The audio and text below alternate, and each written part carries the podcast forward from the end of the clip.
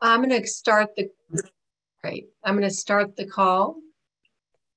Okay. Uh, welcome everybody to our National Monthly Peace Builders Call on the second Tuesday of every month. Tonight's call is being recorded. We're also streaming on Facebook Live. And if you haven't already joined our Facebook page, please go to the Peace Alliance page on Facebook, like us and follow us, and share tonight's call with others. Our mission at the Peace Alliance is to inspire civic action for a culture of peace.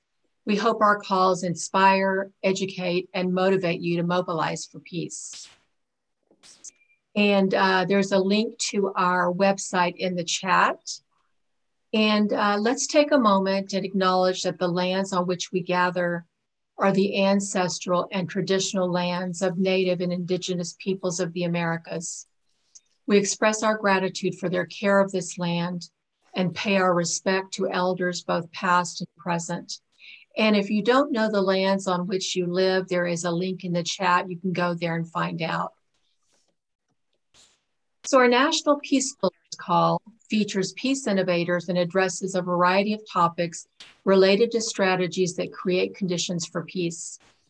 On a personal level, we create peace by being peace and some of our values are empathy, compassion, kindness, and connection with ourselves and others. We are guided by the five cornerstones of peace, and they are empowering community peace building, humanizing justice systems, cultivating personal peace, fostering international peace, and practicing peace in schools. And the five cornerstones of peace building are endorsed in the blueprint for peace. And there's a link in the chat. If you click on that link and sign the blueprint for peace, it'll notify your state and federal officials that you support policy priorities around peace building and violence reduction. And you want those policy priorities reflected in legislation. So again, the uh, link is in the chat. You can go, you can just click on it and sign it, and it automatically goes to your legislatures. Um, and then the five cornerstones of peace and the blueprint for peace support the vision and legislation for a U.S. Department of Peace Building. This bill calls for a department led by a cabinet level Secretary of Peace Building, whose purpose would be to strengthen, replicate, and expand our current evidence based and practical peace building strategies devoted to ending violence, resolving conflict, and creating and nurturing conditions for peace. Uh, you can find out more about the Department of Peace Building at the link in the chat. You can also read the, the bill. Uh, there's the long version and then just the summary, so you can read uh, one or both. And here to give us an update on the Department of Peace Building legislation is Nancy Merritt. Nancy joined the Peace mm-hmm. Alliance and Department of Peace Building campaign in 2004, and she's worked for passage of the legislation ever since that time. She began serving as state coordinator of California 15 years ago. She's a founding member of the Peace Alliance Department of Peace Building Committee, which was formed in early 2011. She represents the Department of Peace Building Campaign Committee on the Peace Alliance Leadership Council. She's been instrumental in organizing actions and lobby, lobbying days for the legislation over the last 15 years. And I dare you to keep up with her energy. If you can, then Nancy needs you. So over to you, Nancy. Well, I need everybody else's energy too. Uh-huh. Sure. yes, it's nice to be on the call with everybody. Um, since Dan isn't here, I'm going to start with one of his favorite quotes you've heard a lot of times. Uh, it's Eleanor Roosevelt saying, The future belongs to those who believe in the beauty of their dreams. And most people dream of peace on earth and with the earth. Uh, many are not only dreaming that dream, but are also working for that dream. As you likely know, the Department of Peace Building campaign has been working for a long time for personal peace to transform to community peace, to transform into an ongoing um, policy and priority within the United States government and other governments in the form of a cabinet level Department of Peace Building. Our four seasons are of uh, peace building are now moving from our fall advocacy days to um, holidays for peace. Right now, we're still doing the work, we're still spreading the message. Um, we're working on follow up to congressional meetings we held uh, via Zoom this fall for advocacy days. Takes, uh, usually doesn't take just one call, but a lot of follow up calls and connecting with members of Congress. And thanks to Jana Weiss, one of our New York peace builders, we have a meeting uh, with the staff of Congressman Gregory Meeks in New York this Friday. And we just had a terrific call with longtime uh, DOP co-sponsor James McGovern from um, Massachusetts. And you can listen to that call um, on our uh, pod, Peace Pod you know, events. We're also working on a resolution with the United Nations calling for um, all member states to support departments of peace building.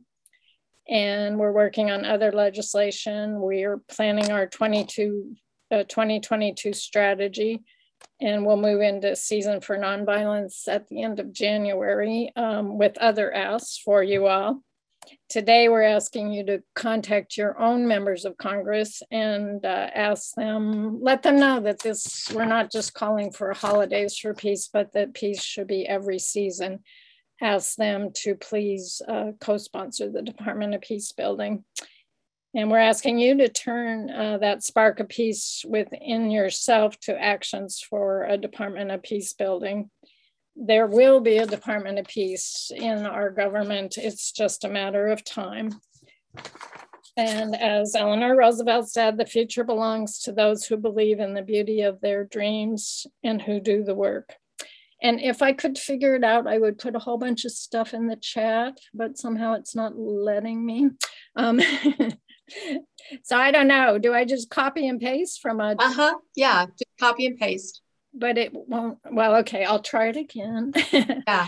But anyway, I, I really um, appreciate all that you all are doing and um, urge you to get get active and get involved in our Department of Peace building efforts, along with everything else that you're all doing. So thank you, and I'll I'll try this great experiment of getting it to to paste.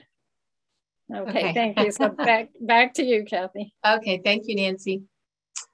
Uh, so I'm going to, uh, we're going to listen, hear from our guest speaker, Lynn Lee, in a moment.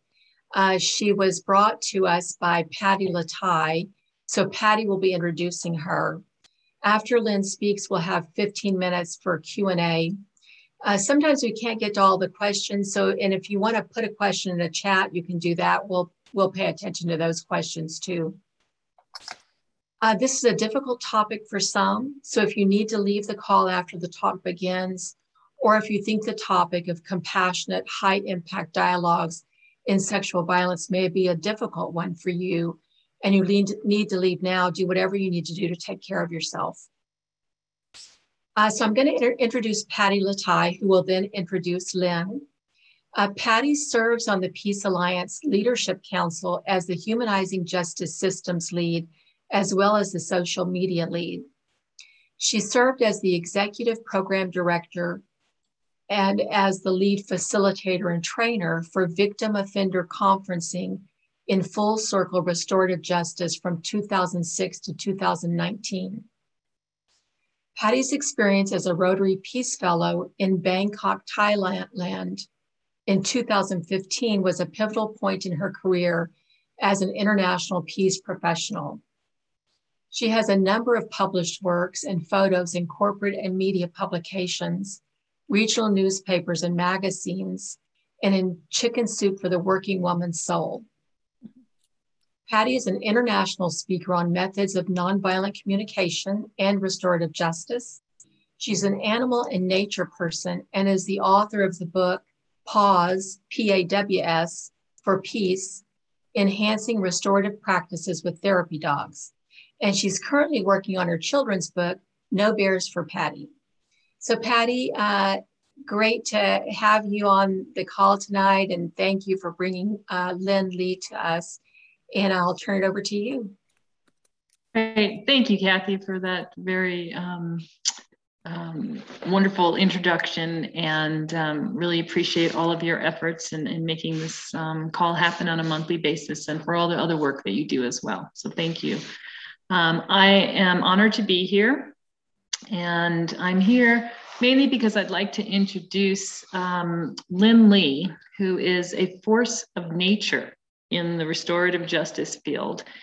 Um, it's a pleasure to introduce her. I've met Lynn when she was my trainer um, in high impact dialogues and working with incarcerated individuals and uh, bringing individuals who are um, sentenced and actually in prison and meeting with their um, their victims, the people they harmed, um, and in working within the restorative justice framework of trying to repair the harm by having a dialogue between the two individuals, um, the individuals that were harmed and the individual that caused the harm. So, um, so I was fortunate enough to be part of that training. Um, then Lynn became a board member um, for Full Circle Restorative Justice in Salida, Colorado, while I was the executive director. So we worked closely together then.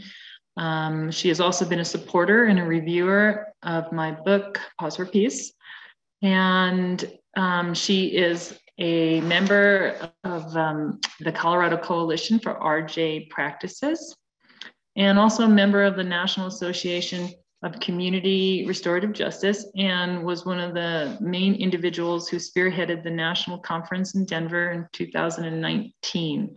Um, together with her husband, Senator Pete Lee, um, they have pioneered many different approaches and also um, proposed, supported, and participated in numerous um, social justice reforms that are founded in the restorative practices um, approaches. So it is my honor to introduce Lynn. Um, she is, as I mentioned, a driving force and pioneer in restorative justice in the state of Colorado, which is actually one of one state that is one of the leaders in the Colorado um, um in restorative justice. And she is most importantly a mentor and a dear friend. So thank you for joining us, Lynn. We appreciate your willingness to share, especially on this sensitive topic. Oh, thank you so much, Patty. Thank you all for having me tonight. Um, I think I'd like to start with this poem. This really resonates with me in the context of the work that I do in restorative justice. It's called Holding the Light by Stuart Kestenbaum. Gather up whatever's glittering in the gutter, whatever has tumbled in the waves or fallen in flames out of the sky. For it's not only our hearts that are broken, but the heart of the world as well. Stitch it back together. Make a place where the day speaks to the night and the earth speaks to the sky. Whether we created God or God created us, it all comes down to this in our imperfect world, we are meant to repair and stitch this together. What beauty there is, stitch it with compassion and wire. See how everything we have made gathers the light inside itself and overflows? A blessing. So, thank you. Um, yes, it is really a joy to be with you and um, discuss this work that I've started doing the last couple years with you. I've been working in restorative justice for about 20 years. Um, and there's a few of you on here who I've seen many times before COVID. So it's sort of nice to see you um, once again. But I, in 2012, I think I is the first what you might think of or what is usually termed victim offender dialogue. Um, that was the first one of those dialogues held in Colorado Department of Corrections. I since then have changed that terminology because I feel really uncomfortable defining people by the probably worst moment in their lives. So I feel really uncomfortable calling people victims and offenders. And so now I call those high impact dialogues. Um, dialogues, high impact dialogues with people who have experienced sexual harm to me are um, I don't, I'm not sure how to put it. I look up at restorative justice as being a continuum. So maybe, you know, on the left are restorative circles, and then we move along the continuum and maybe come to um, community group conferencing and then high impact dialogue. And then past that, I think of high impact dialogue with people who've experienced sexual harm. So it's um, can be really challenging and really difficult work and brings um, challenges that other work hasn't brought that I've done. Um, I think a really fascinating statistic to me is uh, they've determined that about 95% of people who've experienced sexual harm do not report. So I look at those 95% of people who have no alternatives um, because they have chosen not to engage with the criminal legal system. Um, I personally have stopped calling it the criminal justice system because I really struggle to find much justice in there. So I've um, been calling it the criminal legal system.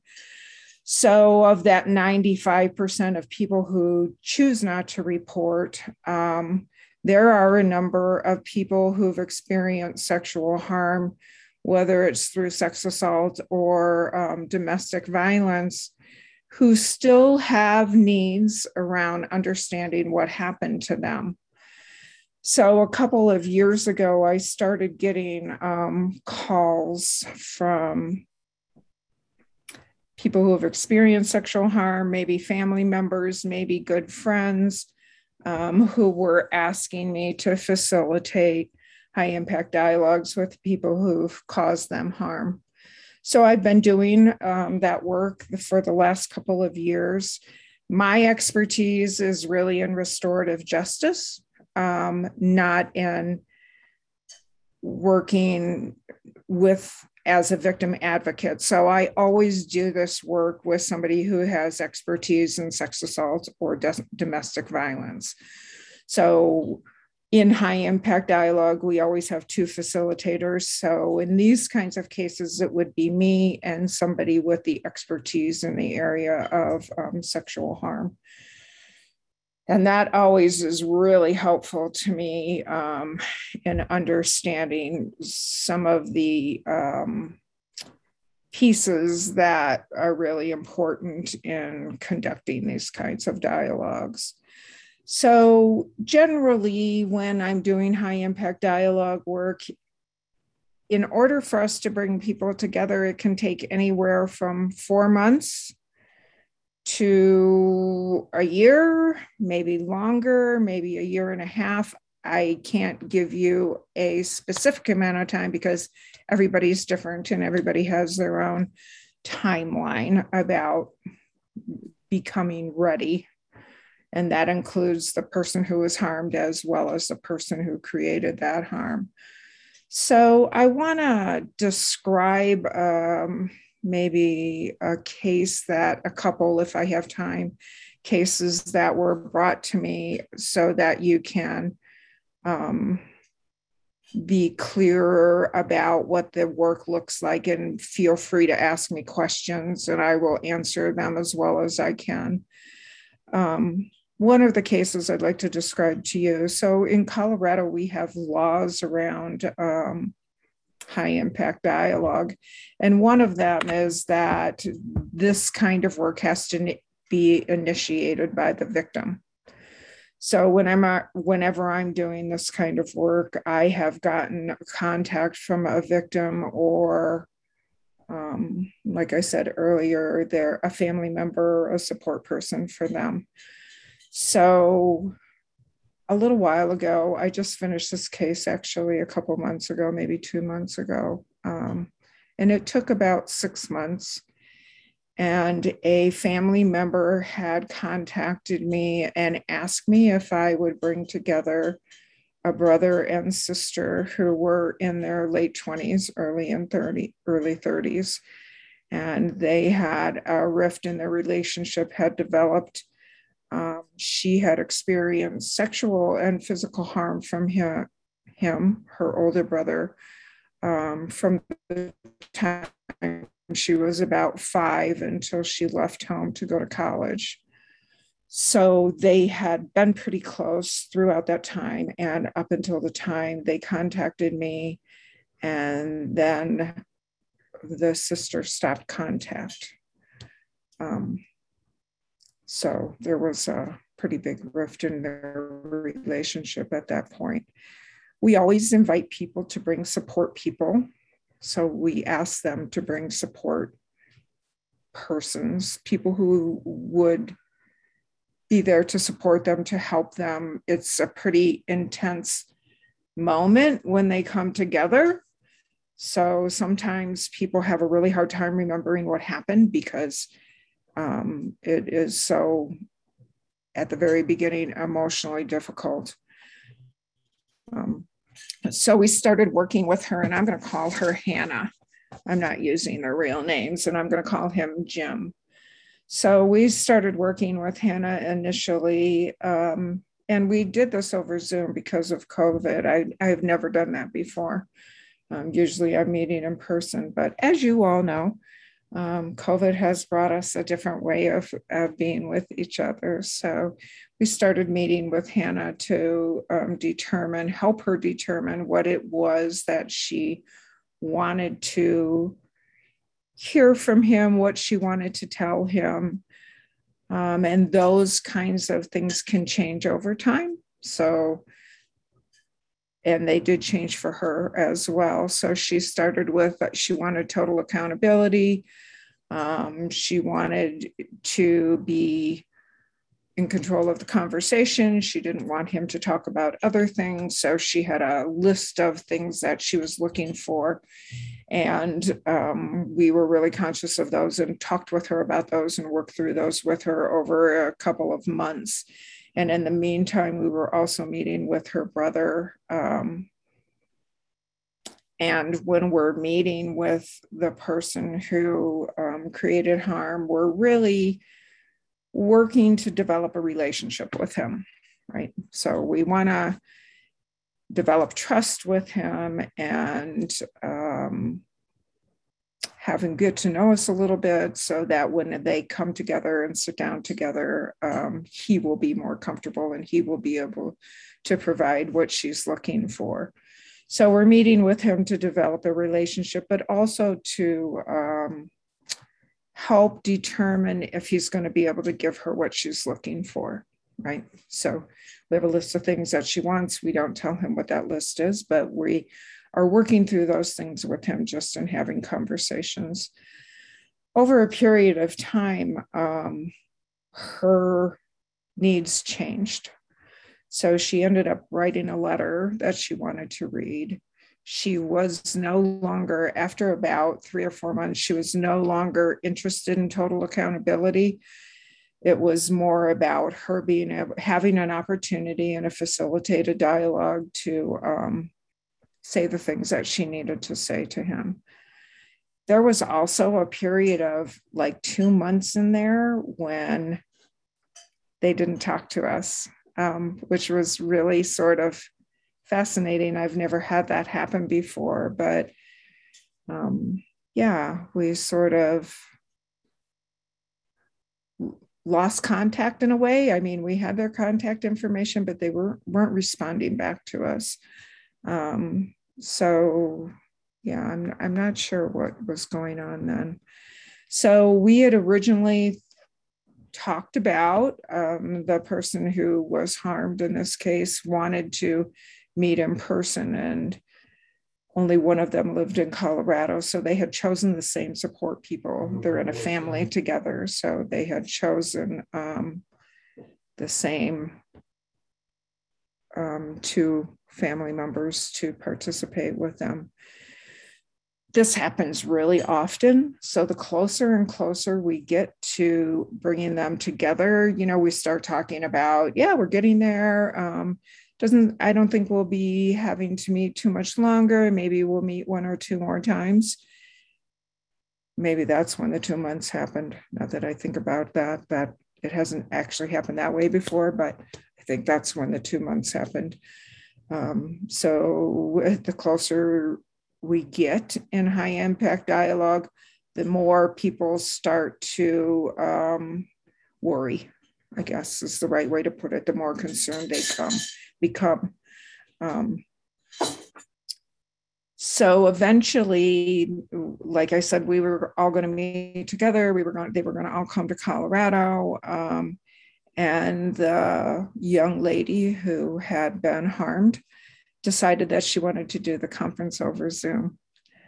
Um, so that was fascinating to me. We've not done that before either. Um, I think, you know, what's really important f- for me in this kind of work is to be flexible and to be listening to what it is that they want and say that they need and accommodate um, victims or harm parties as much as possible.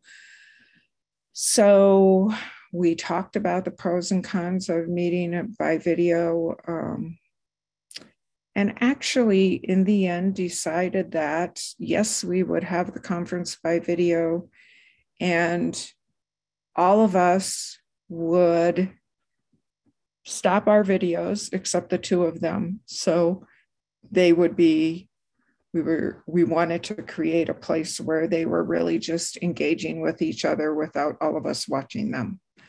Um, so that was also sort of something i've never done before um, but they were really excited about that and felt really good about that. So we did. We held that conference in that way. Um, and she was a, I always think about empowering victims. So i feel like it's really important to empower people to be able to sort of hold their own conference. So hopefully we've done all of the work up front that we need to do to make it possible for her to be able to facilitate that dialogue herself. And the only time we would intervene is if something wasn't going well or if she asked for our help um, which she didn't need. Um, so that was really great. Um, they had their conversation, and the two family members that were supporting them struggled quite a bit.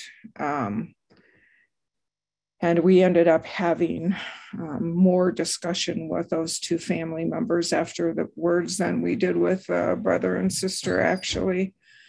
Um, you know, I think in so this was what in some ways might be thought of a domestic violence case. It's not legally termed a domestic violence case, but it was a family violence case. Um, so what happens with that is a lot of other family members um, take on guilt that they didn't do enough, that they weren't there to help their family members. Um, so those were pieces that we had to work through in um, making sure that everybody was okay after that coming together. So that was one case that I worked on. And then I want to describe something else because I think it's really important to remember and understand that domestic violence and sex assault, those are not all pedophile cases or those are not all rape cases. So there's a big range of offenses that fit into domestic violence and sex assault. So another um, case that I had worked on, and hopefully I can describe this to you, it's a little bit complicated, but it, was in one of our mountain communities in an apartment complex it occurred. And there was a couple living in an apartment who fought pretty often. And a young man another couple a young man and his girlfriend who lived next door.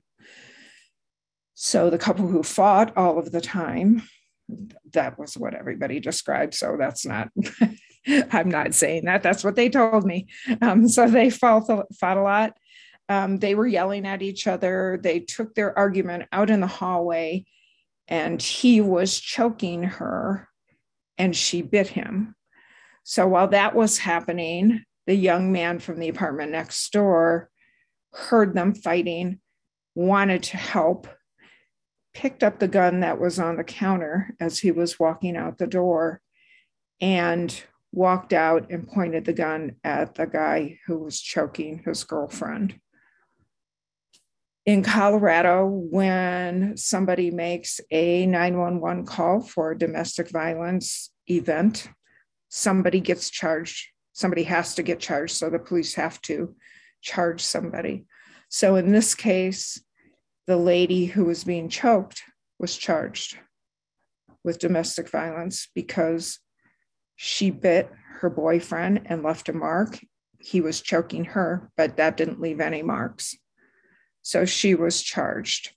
And thank you for those of you who are shaking your head now, because, you know, that's what feels really important to me is that we understand that um, it can be so many things and it's not what we always imagine, right? It's not what we always think about. So I was asked to actually bring together the young lady who was choked and the young man from next door who came out with his gun, who was also charged. Um, as I told you, oh, you'll love this, Patty. So, as we met in person um, in this case, and this was in Breckenridge. Um, so, if you live in Colorado, you certainly know where Breckenridge is. Um, so we met in person, and he brought the young man with the gun, brought his mom to the conference and the young lady who had been choked by her boyfriend brought her therapy dog, which Patty will appreciate, and a friend of hers. Um, and then I had um, somebody that who had worked in a rape crisis center and another community member that I brought as a um, sort of a role model for young men, right? And it was really a wonderful coming together. Those two people were both charged. So the other gentleman or the other person, maybe he's a gentleman, I don't know, I never met him, but he, the other person was not charged who was doing the choking.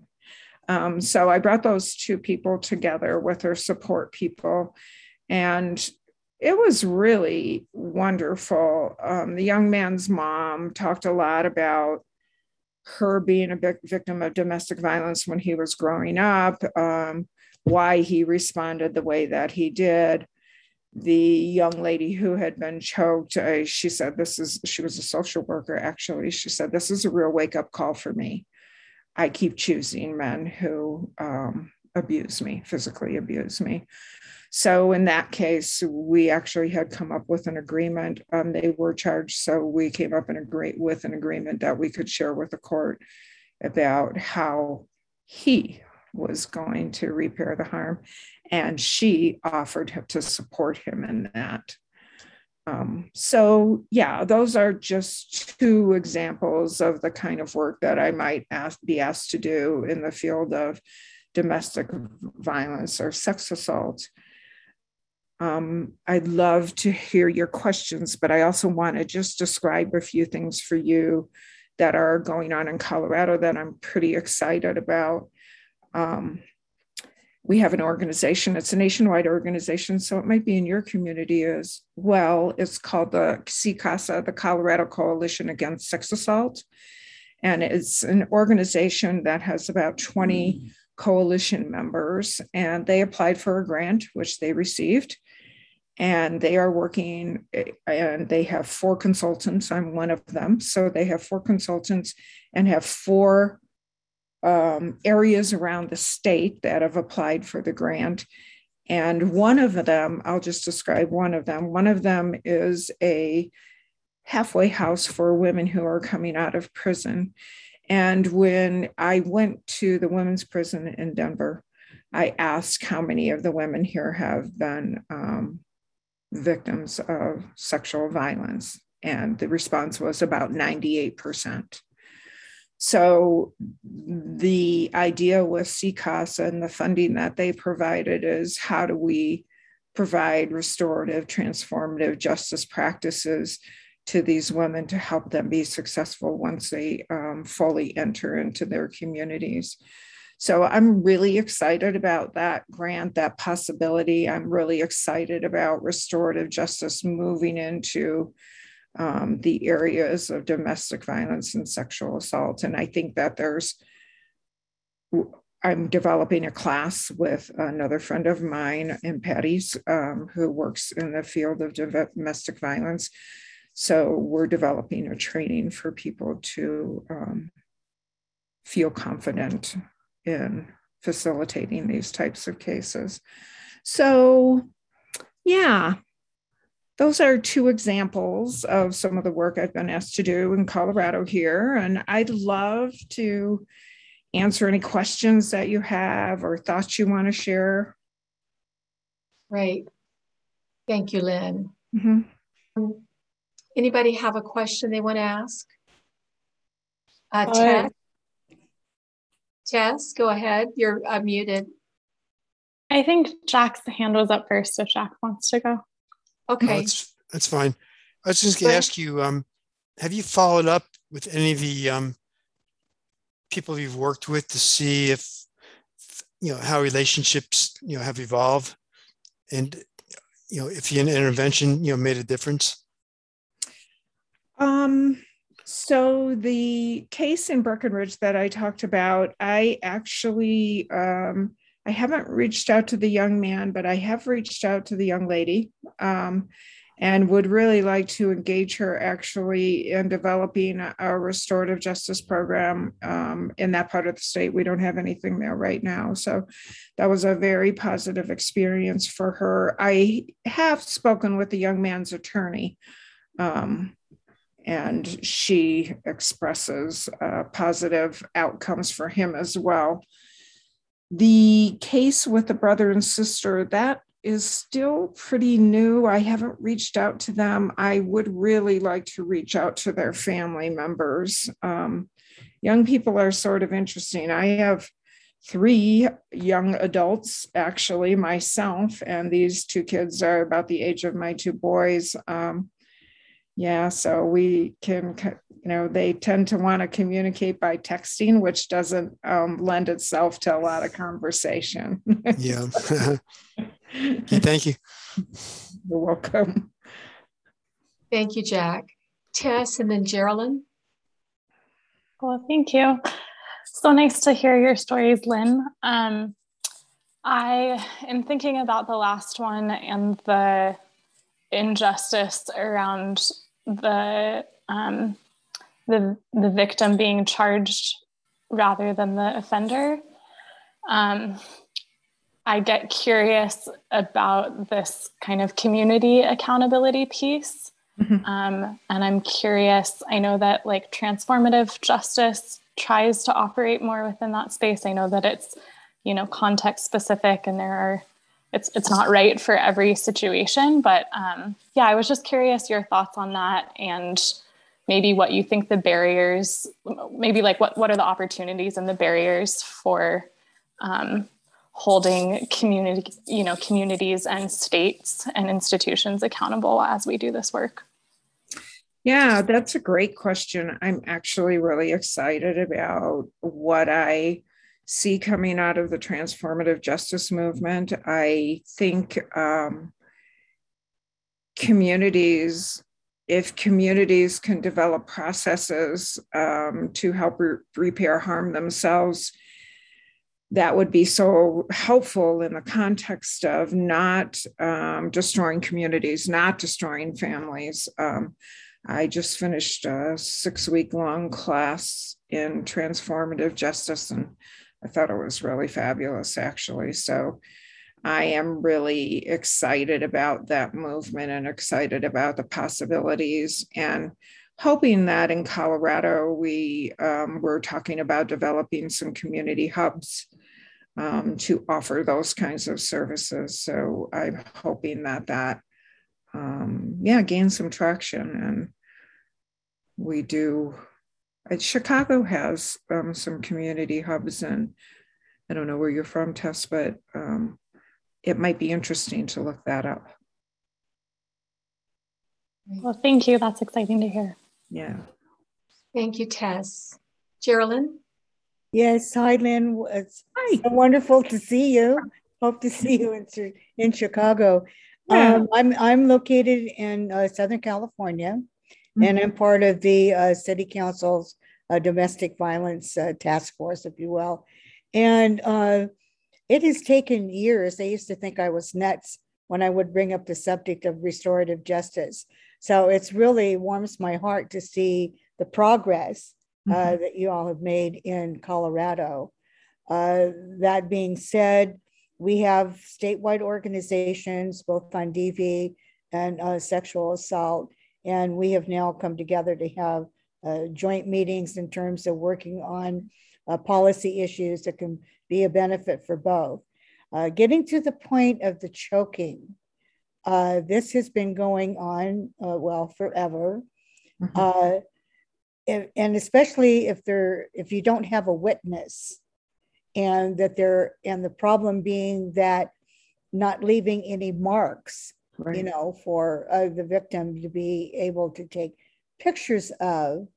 And so we've we've been working on trying to get a policy or legislation if you will through uh, to deal with this very issue because it is uh, life threatening when when you go to choke someone i mean people have lost their life being choked to death. I mean that's un- un- unfortunate but it can occur and uh, it and it's all, all often used especially in domestic violence so i was just wondering in colorado uh, are you doing anything in regards to policies and in, in regarding uh, the choking Yeah. So, Geraldine, um, you know, but maybe some of you don't. My husband's a state legislator. He's sitting right over here. Um, and he is working on what he's calling a victim empowerment bill for this Mhm. session. Um, so, yeah, I think by the time we get to Chicago, there's a National Restorative Justice Conference in Chicago in July. Um, he'll have some information about that bill and whether or not it passed and what it looked like when it did pass, um, hopefully. yeah. Yeah, things often change from the beginning until absolutely. Yeah. Once it's been through the sausage grinder, he calls it. he'll be able to share that in, that info which is yeah, Yeah. I- he's always been wonderful and uh, definitely a lead person in pushing forward with policy in regards to uh, these issues so grateful for him yeah, thank you. Good to see you, Geraldine. Thank you, Geraldine. Uh, there's a question in the chat. Uh, the, which family members were in, involved with the dialogue between the sister and the brother? So their mom had died from cancer when they were teenagers, um, and their dad was a um, pretty violent alcoholic. Um, so the two sisters of the mom were the support people for them in the conference. Okay. Linda, did you want to go next? Oh, you're muted. Okay, can you hear me now? Yes. Okay. Um, well, first of all, greetings from Quebec, Canada. Um, I was just wondering, Lynn, when you were describing the uh, stream of events during the uh, one of the cases there, um, and you said that you generally you would meet with the, um, for lack of a better term, perpetrator um, several times too to develop trust and to build a relationship. Um, do you tend to share with him or her ahead of time what the victim wants out of the meeting, or do you just let that be organic? So I let that be organic. I never share any information between them. Um, people will ask, um, but you know, I'll just say, you know, we're doing well. We had a good meeting. Um, we have another meeting planned for the state, or if you'd like me to let you know when we have our next meeting plan, I'll let you know. I never share any information. I feel like it's not my story to tell. Yeah. Yeah. Yeah. right? So Sounds I good. don't share anything. Yeah. And that that would be pressure too. That would that would be sort of steering steering things. And you know, Very people change RJ. their mind. So she had a, you know, set of things she thought she wanted when we first started, and that changed over time. And that's typical. That happens pretty often. Um, so yeah. And in the, Yeah. I want to empower her enough to get what she needs, right? Yeah. Yeah. Great. Thank you. You're welcome. Thank you, Linda. Great work. How were these meetings funded? Um, I just saw that question in the chat. That's really a great question. Um, so I would never ask um, someone who's been harmed to pay a fee. So it just depends on where I'm working. If I'm working in the Department of Corrections, they have a fund to pay us a stipend as facilitators. Um, sometimes uh, the person who was responsible for the harm um, will be able to pay a fee. So if they're not incarcerated, they can do that. Um, sometimes family members will help pay a fee. I would never turn away somebody because they couldn't afford it. I have a fund um, that I've sort of set aside for people who are indigent or people who can't afford to um, pay the fee. Great. So when you when you go into the prisons, are you invited in there by by somebody, or did you uh, cultivate relationships in order to go in there?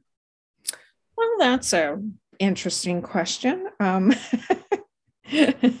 so in Colorado, usually if I have um, somebody that uh, victims come to me and wants to meet somebody who's incarcerated, I go through Victim Services and Department of Corrections.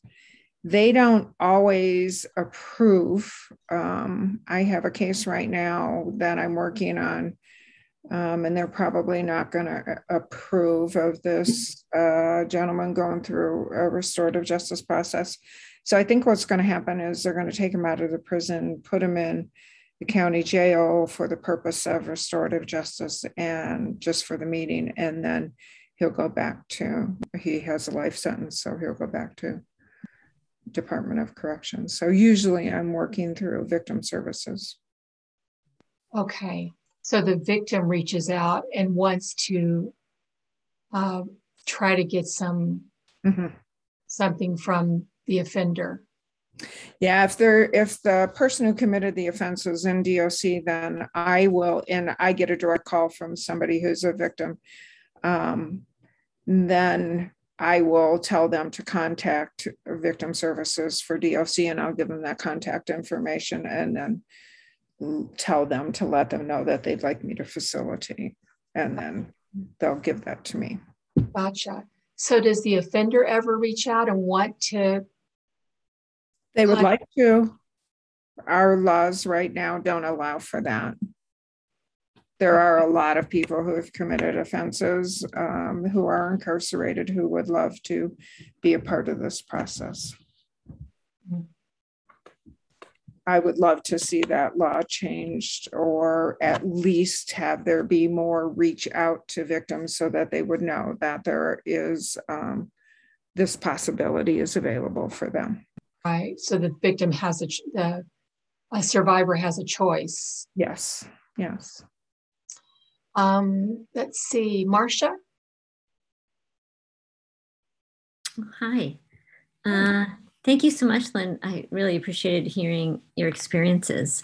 Um, and I guess my question is um, I'm familiar with nonviolent communication. I'm an NVC trainer and I've done some restorative work, but it's that sense of I'd love to hear from you how you how you support the um, person who's received the harm in working with their own, um, like tr- if trauma is going to be re-triggered. Mm-hmm. Uh, and I know the support people there, and, and you walk alongside, like to really get. Do you have a particular thing that you're looking for that gives a sense of like, oh, they're empowered enough, or there's they have enough support to to go ahead, or you're just listening to the person and sort of what they're wanting? You know, that make- well, that's like a big question, right? that's a really complicated answer. I had a case um, not just a couple months ago with a young man who killed his brother. They were both um, high on heroin and meth, and um, he killed his younger, older brother. He killed his older brother. That happened in January. They contacted me in July, I'll say. So six months old. Oh my gosh. That is so. So the family wanted to meet with him before he went to prison. Um, for sure, he was going to prison. So that was what you're asking me about. The amount of trauma that they were experiencing um, was pretty extreme. So I, with them, I did not um, engage as much as I usually would, right? So I really tried to take cues from them about what they were ready to do, how much time they were willing to spend with me. Um, I would have liked to been able to spend more time with them because, but because of the system, I wasn't able to, and because of the place that they were in, I wasn't able to.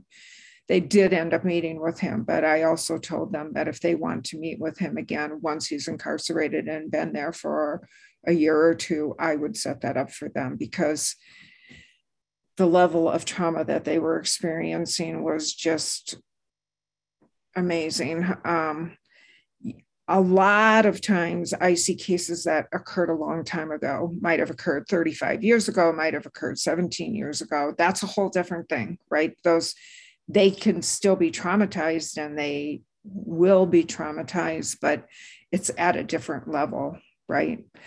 Um, in the, this was interesting um, to me. The family members in the first case that I described were struggling quite a bit. So I, at one point, said to them, Are you familiar with the ACEs study? Are you guys all familiar with that? Adverse childhood experiences. If you're not, um, look it up. It's really interesting. And I ask these two women, the, the support people, to look up ACEs because I wanted them to understand what the young people in their family had experienced, how it had affected them, and how it was going to continue to affect them, right? So, this isn't like one moment in their lives, this is a lifetime experience for them um, that was really helpful to them. So I would probably do that again um, if it seemed appropriate. So yeah, there, you know, we don't really have time to answer that question fully because um, everybody's in a different place, right? But I think it's really important for us as facilitators to be really conscious of where people are and how they're doing. Mm-hmm. And you know, sometimes at the end of uh, conversation with somebody, I might say, What are you going to do tonight? Um, do you have somebody that you can talk with? Um, or, you know, they might say, Oh, I'm going to go to the spa or I'm going to go for a hike or, you know, so I'll talk to them a little bit about self care and what their plans are for the evening if I know they're struggling. Great. Thank you. Thank you. We have a couple of minutes. Is there any, any other question? I had another one, but I didn't want to do two. So go ahead, Marcia. Go ahead. You'll be the last one. okay. And you can stop me if somebody else has something. It was just the sense of um, what you do to help prepare yourself to um, have these conversations and what you do after. Yeah. So, you know, that's part of that is that I'm always working with somebody else. So that's really helpful. Um, I am actually an introvert. Um, so when I have a meeting with somebody and it feels particularly difficult, um, you know, I'd like to come home and be with my husband, but not talk to him. right. um, so, you know, I love to hike, I love to paint. I, you know, have a lot of different ways of um, spending time where I can work through things or just not think about things at all. So I'm really conscious of that. Um, usually by the time we come together, that moment, that meeting, although it's really tough at the very beginning, it's also really wonderful. Um, so I'm usually really pretty excited about that by the time we get done. Mm, that's great. Well, uh, thank you, Lynn. This has been a fascinating conversation. This work is pretty remarkable. Not everybody could do it. I'm glad to hear that you have a lot of things that you do to take care of yourself. Thank you for being here. Thank you so much. I also want to just thank you for your really thoughtful questions. And yeah, thank you. Thank you. Appreciate it. And thank you, Patty. This has been wonderful. I really appreciate you setting this up. My pleasure, Kathy. And um, I, I, know that I'm taking away quite a bit of information. I took some uh, notes as we went along, and um, I think, is there, do we have contact information for Lynn if anybody would like to follow up or, um, or for Peace Alliance? Uh, well, there was, uh, we put the information for uh, rj.org in the in the chat, but um, it is anything you want to, anything more you want to uh, give, Patty? Um, oh, Lynn just put her email in okay. there. Okay, great. great. All right, I'm going to close. Yeah, thank you, Patty. Um, so we're going to paste some links into the chat uh, for you to click and check out. Uh, we uh, have some Tuesday programs we have started. Uh, the last Tuesday of this month is Fifth Tuesday feedback. So come and give us any feedback you have, any questions you have, you know, that you want to know about anything that we're doing. Join us on that night. And then our next empathy circle is the first Tuesday in December, and it'll be the first Tuesday in every month going forward. And uh, you can see the link in the chat for the Tuesday night calls. And uh, we also have the Hope Story Circles on the second and fourth Saturdays of the month. And this idea uh, started from a discussion about how to stay connected as the world was going into lockdown due to COVID. And so we've been doing this since early 2020, and it's a community peace building hour in which we offer a supportive environment for active listening, authentic expression, and the uplifting of others through the power of storytelling. So every uh, second and fourth Saturday, we have somebody who comes on and just shares a little, little bit, little bit about themselves and any challenge they've overcome or um, anything that uh, all, you know, they needed some hope in their life to get through something. And so the link for that is in the chat. We especially appreciate donations. If you love and benefit the programs we offer, consider donating. We're a small nonprofit and appreciate donations of any size. In particular, we appreciate monthly donors so that we can continue to support these kinds of programs with sustainable income. Uh, the first link is to donate to the Peace Alliance. And if you want to donate specifically to the Department of Peace Building, that's the second link. And then there's the next link is our Peace On podcast, where you can find the podcast of all of our Tuesday National Peace Builder calls, our Department of Peace Building calls, our Hope Story circles, and uh, other great content is there for you to enjoy. And actually, we have we have a lot of people download our podcast, so uh, it's a great place to to go if you have missed one of our calls. Any events that we are uh, that we are that are happening, we have a calendar with all the events. Uh, if you go to the the website, it's in the top right hand corner, and you can click on the calendar, and on any day it'll show you what's going on. And then click on that day, and it'll give you the the Zoom link to the call. Any other questions, you can always contact us at info at peacealliance.org. I'm going to uh, close with a quote, but again, just thank you, Lynn, and thank you, Patty. This has been um, just a very rich experience. So, closing quote for tonight Peace appeals to the heart thinking to the brain. Both are needed and indeed are indispensable. But equally indispensable is a link between the brain and the heart. And that, in a nutshell, is what peace studies and peace practices are all about. And that's from Johan Galtung, Galtung who's the father of uh, peace studies programs. So join us uh, uh, the fifth Friday, the first Tuesday, and the second Tuesday next month. And thank you all for being here. Good night. Good night, Lynn. Good night, Patty. Now. Thank you for joining us today at Peace On. We hope that it inspires you to engage in dialogue in your larger community. Peace On is brought to you by the Peace Alliance, found at peacealliance.org.